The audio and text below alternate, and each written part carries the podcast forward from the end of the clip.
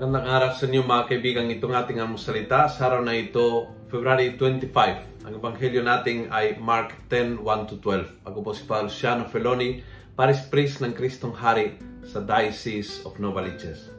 Sabi ni Jesus sa ebanghelyo, Therefore, let no one separate what God has joined.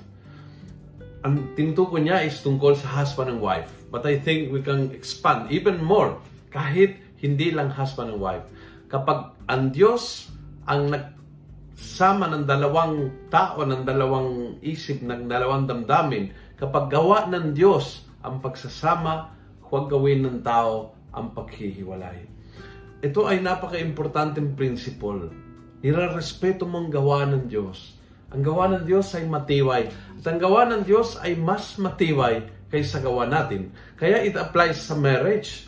Kasi sa marriage, nag nag uh, nag-exchange of vows ang, ang couple, yes, kinasal nila ang sarili sa isa't isa, yes, but ginagawa ito sa marriage, sa simbahan, sa harap ng Diyos.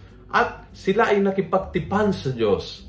So, ang gawa ng tao ay mahina at minsan nawawalang gana at minsan nasisira at minsan nawawala yung yung attraction, minsan nawawala yung yung amor sa isa't isa. Pero ang tipanan sa Diyos kailanmang hindi nawawala. The same for, for me as a priest. I, I, I give myself, yes. Ako ang nagbigay ng sariling buhay, yes. Ini-offer ko, yes. Sa ordination, I, I surrender myself, yes. Pero ito ay tipanan sa Diyos. Hindi gawa ko lang. It's not just one side. Sa bawat tipanan ay tipanan sa Diyos.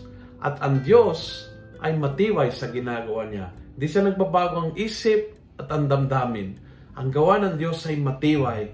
Kung kaya kung ang isang bagay ay join sa Diyos, ay kailanmang hindi mawawala sa kanyang poder. Kaya humingi po tayo ang biyaya ng lahat ng bagay na pinakaisa ng Diyos, ang ating komunidad, ang ating parokya, ang ating pamilya, ang pagsasama ng mag-asawa, ang commitment namin ng mga consecrated sa Panginoon. Lahat ng pinakaisa ng Diyos, naway huwag paghiwalain ng tao. Kung nagustuhan mo ang video ito, pakiusap, pass it on. Punuin natin ng good news ang social media. Gawin natin viral araw-araw ang salita ng Diyos.